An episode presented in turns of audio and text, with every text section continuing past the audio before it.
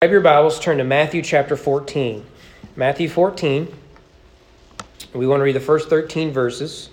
Uh, passage I'm sure that we are familiar with, but the way Matthew uh, lays it out, I think, would be a few things worth pointing out there. Matthew 14, if you'll stand with me on reverence to God's word, we'll read the first, I say 12 up there, but it's going to be the first 13 verses. Matthew the evangelist writes under inspiration of the Holy Spirit. At that time, Herod the Tetrarch heard about the fame of Jesus, and he said to his servants, This is John the Baptist. He's been raised from the dead. This is why these miraculous powers are at work in him.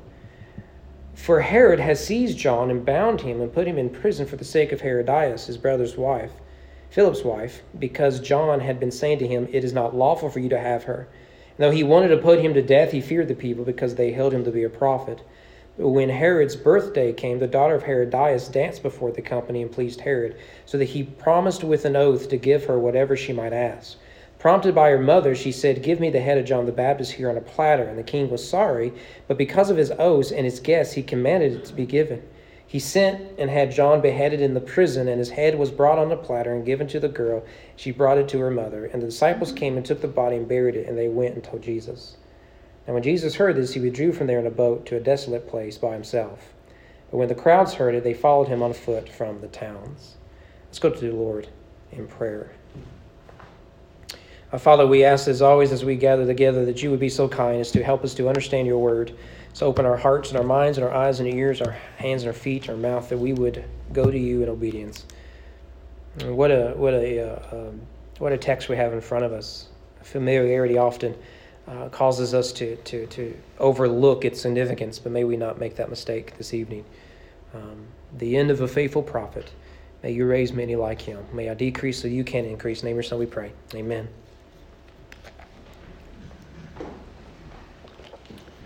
Although it's a tricky thing to do, I, I find stories, whether it be a, a novel or a movie or show or something, that can um, utilize flashbacks to help um, to help carry on the story in, in the presence right? And, and maybe there's a few that, that come to mind. There's been a few shows my wife and i have, have watched over the years that that each episode or at least most of the episodes would have some sort of flashback. And and that event in the past would help uh, explain the events happening in the present. In fact, my wife and I, we snuck away for the weekend without the kids to the glory of God. And uh, the movie we watched Friday evening was very much that. In fact, at one point, the flashback so overwhelmed the main story, I almost forgot what the main story was, right? Uh, but but all so but but in order to understand what's happening in the present, uh, the writer will take you to the past, and and as these events shape them to bring them where they are now, and these events are shaping our main characters for what comes next. Well, that has been an, an old trope really since the beginning of storytelling. And what Matthew does here is he utilizes that trope to tell the story of John the Baptist. So if you were to, to just read through the Gospel of Matthew, you come to chapter 14, the narrative is being interrupted by the fact that Matthew takes us to the past. I'm unaware of when he does this at any other time in, in, in, in his book. Here, the narrative, he's, he's going along and he says, Oh, by the way, let me tell you what happened to John the Baptist some time ago. He pauses the flow of the narrative to take us back to prepare us of what is about to happen in, in, in the narrative. So let's start there then with the flashback. Um, in, in verse 1 and 2, we were introduced to a lot of the settings. This was the time of Herod the Tetrarch. Now, uh, we know him as Herod Antipas. And um, in this context, Herod Antipas hears of Jesus, and the text tells us believes that John the Baptist has been raised from the dead. Now, remember, this is a flashback. So, and this is this is how we get to the flashback. Because if you're reading the story, you've not heard from John for quite a while, and now you've discovered raised from the dead. That means he must be dead, right? This is news to to the reader. And so that is where, where uh, Matthew then says, Well, let me explain to you how it is that, that John died. But that connection is important. When he hears of Jesus, he says, Oh no, John has come back from the dead. Now, maybe I'm wrong, but I, I'm not sure Antipas really believes John the Baptist is walking among us. But I, what I think you have here is a guilty conscience that, that throughout history, the belief is, is that if you chop the head off of the dragon or the snake, everything else would, would go along with it. And perhaps John or, or Herod Antipas here thinks that if we get rid of John, the whole movement will scatter and no one will be as critical of me. But now, with Jesus rising, preaching the same message we saw last week repent, for the kingdom of God is at hand he begins to think, oh no, not only has John returned, not in a literal sense, I don't think, but he is returned with vengeance. For Jesus is drawing larger crowds and having a greater impact. So, this is quite a news flash for Herod. And that takes us to the flashback starting in verse 3. For Herod had seized John, right? Now, before we look at the story, we, we need to pause here. This is going to be the part that's going to confuse the both of us, okay? I've tried this all week, and uh, it's not the first time I've looked at this text. Um, and I always get confused on this, which means you're going to be confused on this. And I think everybody's going to get confused on this. In order to understand the events that happen here, we've got to talk about Herod's messed up family line. If you're from Eastern Kentucky, a lot of this will probably make sense, okay? Because uh, there's a lot of, well, you, you, you'll see, okay? So, uh, this may help us. I'm not going to look at it because it's just going to confuse me more. Sometimes it makes sense, sometimes it doesn't. Okay, so here we go.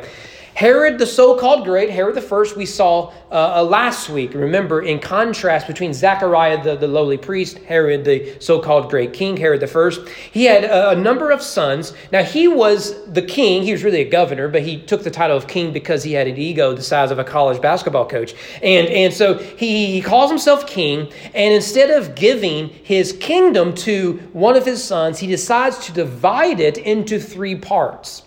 So, one of those sons is a man by Herod Antipas that we see here. Now, you need to know each of these sons that get a part of his kingdom are half brothers because Herod had like five wives. And don't forget, we, we talked about last week that Herod had actually executed several of his other sons. So these are the sons that survived the, the tyranny of, of their fathers. And now Antipas, uh, once uh, he has a part of it. Now, his ultimate goal is to reunite the kingdom of Herod. Now, we won't explore that in great detail because that's where I just really get lost, and I think it'll be a distraction to us. Which, in that part of, of that sort of power dynamics and power politics, will play a role in Herodias and Salome and everything else. But for our purposes, you've got Herod who has three sons who are who have three little kingdoms themselves. They're all half brothers. Okay. Herod Antipas's half brother married um, Herodias. Okay? Now, um, this is Herodias now becomes both Antipas's sister-in-law and I believe niece or something like that. I, I, I don't know. Just, just stick with me. It's going to get weird. Okay, stick with me. Um, so, so she is both the daughter and the wife of two of Herod's sons. Okay. Now, this is not Herodias' first marriage. She she will move on. Okay. So she's married to Philip, Antipas' half brother. She leaves Philip and has a relationship with Antipas that leads to marriage. Okay? So Antipas is marrying his half brother's wife, who is also his niece. There's a word for that. It's called incest. And just ickiness, right? I mean, do, do we have to have terms for all of this stuff? It's just ickiness. You, you don't do this. You talk about ruining Christmas, okay? Uh, this this is this is uh, just just terrible terrible thing, and this of course creates a lot of inner family conflict. Of course it does. And so, so what you have among all this is Herodias seems to be someone who's attracted to men with power and men who will gain more power. So she becomes this, this player in, in, in the background who does things to push her husband to, to, to, to get more authority and everything else. What she wants is, is for Antipas to, to have more control, more power, more influence, to be greater than his father Herod the first. Well, no wonder then John the Baptist found with among these uh, political leaders an easy target for his preaching. Now remember, Herod has one message. If you were to go to his church every week, he would say the same thing. He'd preach the same sermon. And the sermon was, Repent, for the kingdom of God is at hand. And that language of the kingdom is the language of a king. Because what he's not saying is, Repent, for Herod Antipas is at hand. But rather, there's a true and greater king at hand. And he's coming and he's going to hold you accountable. So immediately, John the Baptist is, is confronting in a very radical way someone who claims to be a king, and John says, You will be overthrown by a, a true and better king. It's a radical message. So there's a political bent, or at least the way it would have been interpreted by Antipas, not to mention Herodias and everyone else in the administration. There's also a theological bent to it, and that is that your kingdom will fall, but the only hope you have is if you repent and believe the gospel. Now, what bothered Herod the most was yes, this is a political challenge, but deeper than that was the religious challenge that John would call Herod out for his incestuous, debaucherous lifestyle, that God will throw him down. God will condemn him. This is the, the message of judgment. Now, as you can imagine, uh, they didn't receive this with open arms. There is a lot of argument where people say, well, people are soft now. They don't like hard uh, uh, uh, uh preaching and teaching and whatnot. And there's some truth to that. We, we are raising um, um, a sissified culture. There's no doubt about that. At the same time, no one has ever liked being called a terrible sinner about to be thrown into the fires of hell by God, right? No one's ever liked that mess. Not like, 20, you know, 60 years ago, people woke up like, you know, I kind of don't like that anymore. No one's ever liked that. We love it when you throw it at those other people. What we don't like is when it's turned against us and we're being the, the ones being told that we, we are evil. So, what you have then is Herod and Herodias don't like this barking dog trying to destroy them, calling them out for, for wickedness. And so you see there, verse 5, that uh, Antipas wanted to put John to death. Now, what we now, now, if you were to go up to Antipas and say, Now, Antipas, that, that's not very nice. People should be free to say what it is they, they want to say, even if you disagree it. And he, of course, would say, I believe in free speech. I just don't believe in hate speech. So down with the prophet, right? Am I getting this right? Is that how it works now, right? I believe in free speech, just not all free speech, right? I think that's how it goes now. Like if you say something that offends me, your life should be ruined. That's basically what what uh, Antipas is, is doing here. Now, you'll notice that the reason he didn't have him put to death wasn't because of conscience or because of righteousness, but because of political fear. John was popular. And people loved to hear his message, of course, because no one liked the, the Herods. No one liked them. And so when you target the Herods and you call them out for what they are, you're going to get a following on the Twitter. And that's what's happened to John. And so Herod knows that if he goes after John, that is political dynamite. And so he fears uh, the crowd. Now, here we see the attitude of a politician. By the way, we'll see this later in Matthew's gospel. In Matthew 21, although they were seeking to arrest him, this is Jesus, they feared the crowds, these are the religious elites, because they held him to be a prophet. And, and I think we're supposed to see these two passages put together. What you have is a false king um, fearing the crowd with John. What you have are fear, false priests fearing the crowd and refusing to, to deal with Jesus. We are meant to see the ministries of John and Jesus as having some overlap. The difference, of course, Jesus being Savior and John being um, prophet. But ultimately, what, what we see in the story is that Herod is a man of great cowardice. He has power, he has money, he has influence. But deep down, he is an insecure coward. He is afraid of his wife. He is afraid of um, the crowd. He's afraid of the people. He is afraid of John. I shared with you the story several weeks ago of Mary, Queen of Scots, making the comment that she feared the prayers of John more than a thousand armies. And that's the situation uh, Herod Antipas finds himself in. And so, in an effort to keep his power, or really even to expand his power, he knows he has to remain popular. So instead of executing John, he puts him in a prison. Now, these prisons aren't what they are today. Basically, John was put in a hole in the ground, a dungeon, And if no one gives him food, because the state isn't going to, he will die of starvation and loneliness. And, and that may explain uh, some of people coming to Jesus. Remember, some of Jesus' disciples were disciples of John. It's very possible that, that those disciples of Jesus who are associated with John may have been sent by Jesus to feed John.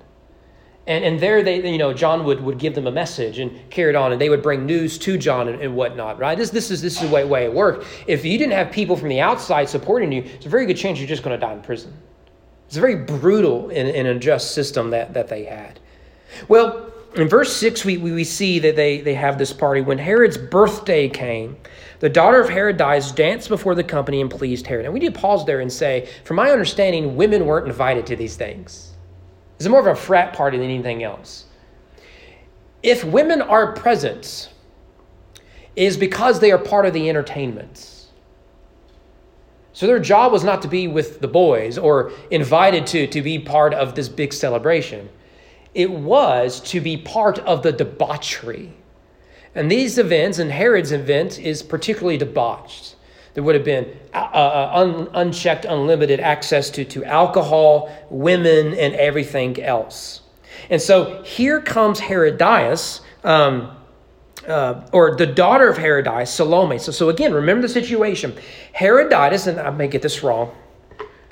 Boom. Okay. Herodias, remember, with Antipas, is both wife, ex sister in law, and niece.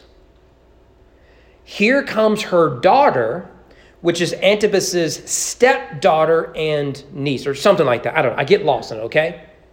Um, she is the one sent by her mother to entertain the king. Okay? So what was icky is now like ickier. I don't know if that's a word, but I just made it up. Okay, and you can make up words now, right? Just don't give it a gender, and and and, and you're okay. It may be the word of the word of the year next year. I, I don't know. So, so this is the half niece stepdaughter of Antipas, and from what we can tell, she's likely between the ages of twelve and fourteen. She is a minor doing this. And, and given that she performs, the implication is she didn't wake up one day and pressured into this. There has been a grooming process of women in this courtyard. That women were raised to entertain men. That's a problem. So it just gets ickier and ickier. And everything John had warned Herod of now comes to, to, to, the head. So she dances for Herod, and I think the implications there are quite obvious. And, and so he is pleased, and in his drunken stupor state, he makes a promise. Notice he promises with an oath. It's, it's a promise promise. It's an oath oath, right? A promise is a type of oath. A oath is a type of promise. But the text wants you to know this is binding. So, so the promise is whatever you ask of up to half my kingdom. That is a common slogan that was used in, in the ancient world. That, that is that whatever it is you ask me, I'll give it to you. Um, that that uh, he would give it to Salome. Now this is this is a 12 to 14 year old girl. Now at this age, you're you're, you're on the cusp of, of adulthood. We viewed 12 and 14 years rightly as prepubescent, pubescent little girls, and that was the case then. But at that age, you know, Mary was probably 13, 14, maybe 15 years old. She gave birth to Jesus. Joseph probably 14 to 16 year olds when he married Mary. So, so, so early teenage years, you were considered adult, but still, you can't change the fact she's probably between the age of 12 and 14. And the family connection is just awful. But he's drunk. But it's his birthday but he's never had a moral uh, uh, uh, uh, uh, part of his body. He has no integrity. He has no character. So, so of course he's going to say something foolish. This is what all these things do. And so when uh, he makes this promise, this oath, notice verse 8, prompted by her mother. Now, now, now remember how, how the story of the Herods works, right? Herod the first in the nativity story in Matthew, remember, he's the one who orders the, the death of the innocents, Matthew 2. The wise men come and all that. So Herod the first is seen in the narrative as another Pharaoh, because that's what Pharaoh did. And so God had to deliver Israel again through a deliverer despite the slaughter of the innocents. Now, what we see with another Herod in Herodias, Antipas's wife, whatever she is, She is portrayed here as a Jezebel. Now, you remember the story of Ahab and Jezebel. Ahab had the power, but he was full of cowardice. You remember how Ahab was whining and complaining because he wanted a vineyard and, uh, and the dude wouldn't give it to him? And so Jezebel basically just killed him, right? You know, and, and, and gave it to him. Jezebel was the evil, conniving woman in, in the story. And Elijah, in confronting Ahab, also confronted Jezebel. And it was to Jezebel he said, When you die, the dogs are going to lick up your blood. And, and remember, John the Baptist is a type of Elijah. No wonder then he's confronting a type of Jezebel, in this case, Herodias. So Salome gets this, this, this uh, promise, and she first goes to her mother. Why doesn't she go to her, her stepfather? Or father, for that matter? No, she, she, she's going to go to her mother in this, this, this weird family dynamic. And so in her jealousy and vindictiveness, Herodias demands the unjust execution of John the Baptist. So, Herod re- receives this news in verses 9 to 11. He, he plays the, the, the politician, right? The king was sorry, but because of his oaths and his guests, he commanded it to be given. Now, now pause. There, there, there is like, he, he wished he hadn't made that promise. We, we've, we've all seen words come out of our mouth that we wish we could take back. The one that comes to mind immediately is I used to be a substitute teacher, which is where I got the gray hair before I met y'all. And, and uh, because I had a master's, I could work with some of the trouble kids quite a bit, and it meant more money and more, more opportunities because there were a lot of substitutes that could fit that education profile. And uh, the, the classroom was in the back of the gym behind the bleachers. There's a little private room there. And so whenever we would walk them to the bathroom or to the cafeteria or something, they would get into the gym and they would take off running. There's about six, seven of these, these students. It, it fluctuated. And I don't know how many times I would shout, and as I shouted it, I, I couldn't grab the words to pull them back. And the words were, hey, hey, hey, hey, no running in the gym right? Right? Like that's that's a dumb thing to say, right? It's, it's, it's like saying no food in the cafeteria, right? no prayer in the sanctuary, right? It just, just doesn't make any sense. See, so he is sorry about about about this, but he feels it's too late. But the reality is, it's not too late. As the supposed king of the Jews, he is bound by Jewish law.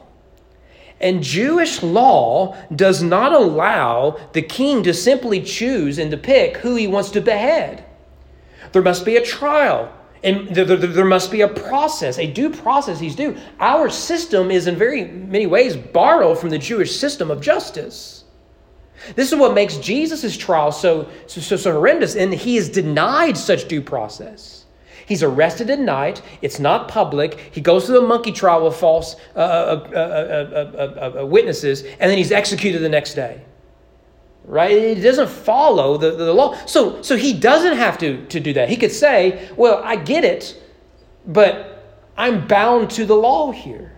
Every king is bound to the law because the law is greater than the king. It's one of the radical notions that Christianity developed, particularly in, in, in the West. Regardless, you know how the story ends. This political figure who has no, no morality left in him. Verse 10 He sent and had John beheaded in the prison. His head was brought on a platter and given to the girl. She brought it to her mother. That's, that's how John dies. It's a terrible way to end in a story like that, isn't it? He didn't do anything wrong. In fact, he did everything God wanted him to do but the righteous do in fact suffer. But what you get in verse 12 is the reason for the flashback. Now, now remember, the point of this passage is not about John, it's about Jesus. Because remember that in the story, it's Antipas hears of Jesus and he gets nervous. The spirit of John the Baptist is back with vengeance. He's got that guilty conscience. So in verse 12, then, we, we, we see that his disciples came and took the body and buried it, and they went and told Jesus. You see the connection? The flashback's over with. So we've been caught up with what happened with John the Baptist, but that sets up with what it is that we are to see with Jesus. And there's a couple things here. First of all, we see that Antipas, his, his guilty conscience is haunting him. But he is wrong to assume that the answer to dealing with Jesus is the same answer he can give to John. If you wanted to end the John the Baptist movements, all you had to do was behead him, and the movement would scatter. But if you want to end the ministry of Jesus, you have two options here. You can either crucify him or you can crown him. The concern is that the reader is anticipating here you can crucify him, but watch out. The grave can't hold him down. Which leaves you with the option of crowning him. And so John's disciples go and bury him. And then they come to tell Jesus. Later, Jesus' disciples will go and bury him. But Jesus didn't stay in the tomb. He didn't stay in the tomb. Not only do we see and anticipate the coming of Christ or, or, or the, the triumph of Christ, we get a picture here of what the kingdom of God is supposed to be. In fact, if you want to, go back to chapter 13. This is typical of Matthew. Matthew is broken down into five sermons. The Sermon on the Mount is the first one. The Olivet Discourse is, is the last. Uh, sermon on the Mount is the longest, right? Chapter 13 is the middle sermon. It's the uh, kingdom parables. Um, was it was it this year we went through the parables or was it the year before i, I don't remember um, but we looked at all the kingdom parables uh, some time ago at the first of the year and uh, we, we looked at all of these so now now notice the language here chapter 13 verse 1 um, uh, same day, Jesus went out the house and sat beside the sea. The great crowds gathered around him, so he got into a boat and sat down. The whole crowd beneath him. He told them in parables, saying, uh, "A sower went out, went out so right." And if you keep going, what is this? It is a kingdom parable. You you can go down to. Um, uh, verse 24, he, he put another parable for them, and he said, The kingdom of heaven may be compared to. You can go down to, to verse 31. He put another parable to them, saying, The kingdom of heaven is like this. Verse 33, he told them another parable. The kingdom of heaven is like this. Verse um, um, 44, the kingdom of heaven is like treasure. Verse 45, again, the kingdom of heaven is like a merchant seed of five pearls. Verse 47, again, the kingdom of heaven is like a net that was thrown into the sea and gathered fish of every kind. You can go down to verse 50, 51. Have you understood these things? Verse 52, and he said to them, Therefore, every scribe who has been trained for the kingdom of heaven you know, isn't a pattern here? What is Jesus discussing in chapter 13? The kingdom. Who is its king? It's Jesus. So then, what, what, what we get in starting in verse 53 to the end of the chapter is that Jesus is a rejected king. The crowds don't love him, particularly in his hometown. This is where he said a prophet is welcome in his hometown. So here you have Jesus announcing the kingdom is upon you. The kingdom looks like this. It's like a sower goes out to sow seeds. It's like, it's like mustard seed. It's, it's, it's, it's like a, a net full of fish. It's like leaven. It's, it's like uh, uh, uh, weeds and tares. It's, it's all of this. And then we pick up the narrative, but Jesus was rejected in his hometown. They rejected the king. Then we get a story about a king who rejects the prophets. And we are to juxtapose these two rejections. Because on the one hand, we would reject Herod for his debauchery. All the while, here are the, the, the, home, the hometown heroes of, of, of, of Jesus. They too reject Jesus. It's bad enough what Herod did in rejecting John. How much worse is it for, for the rest of the Israelites to reject their king? John rejected Herod as king in announcing that a true and better king was coming. The problem is, no one embraced the king that John had prepared the way for. So then, what we are to do in the story about Herod is we are to compare and contrast two types of kingdoms. One is the kingdom of God, the other is the kingdom of men. So, so in, the, in chapter 13, we get a glimpse into the kingdom of God. Chapter 14, we get the glimpse of the kingdom of men. And, and, and you ask yourself, which one is more beautiful? Is it, on the one hand, the debauchery of men and the corruption of power? Or the one of redemption and salvation and peace and joy? Which one's more beautiful to the reader? History is full of one power and corruption and injustice and violence and hatred. Every nation is full of this kingdom. Many homes have this sort of kingdom. Many communities have this sort of kingdom. And it should be rejected. And what should take its place is the kingdom of God brought forward by Jesus. Let me just contrast John the Baptist with Antipas. Antipas was a coward who let others, particularly his wife, control him. John was a bold preacher who proclaimed the truth regardless of his audience. And that is the secret to how the kingdom of God advances in the kingdom of man. And this is where the text goes next. The disciples take Jesus, John's body, and gives him a proper uh, burial.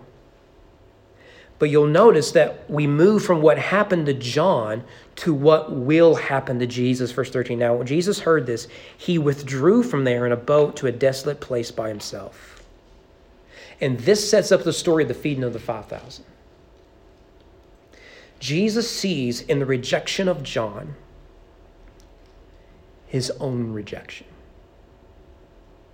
Herod is a microcosm of mankind. Because it's the same message they both preach. It's the same condemnation they both bring. It's the same rejection they will both suffer. One will be beheaded, the other will be crucified. And so, until we, in, in order to get there, Jesus will have to face cowards and a governor and a petty potentate, much like John will. Regardless, Matthew is preparing the reader to see, despite the tragic end of John, the kingdom of God marches forth. The kingdom is about to feed his people. The kingdom is about to take on the kingdoms of this world. The king is about to triumph over death and hell itself. Here's the real beauty of this. We see in this text the kingdom comes for people like Herod. Go back to verse 1. We get the rejection of Jesus in Nazareth. And at that time, Herod the Tetrarch heard about the fame of Jesus. And he said to his servants, This is John the Baptist. He's been raised from the dead. It's amazing, isn't it? Herod was quick to believe in John's resurrection. But few were quick to believe in Jesus's. But if we are to connect the rejection of Jesus in Nazareth and later the cross and the rejection of John the Baptist here at this debauched birthday party, we are to see then that the gospel comes for people like Herod, like you and me. Yet, what we are anticipating is not the resurrection of John who brings with him a sermon. What we are to anticipate is the resurrection of Jesus, who brings with him a kingdom. Look, we would do well if our focus was less on the kingdom of men and more on the kingdom of God. It is far more beautiful, it is far more powerful, and it will last far longer than anything we can build here today. So let us then put our hope not in the prophet, but in the Messiah, who is indeed risen from the dead. Let's go to Lord in prayer.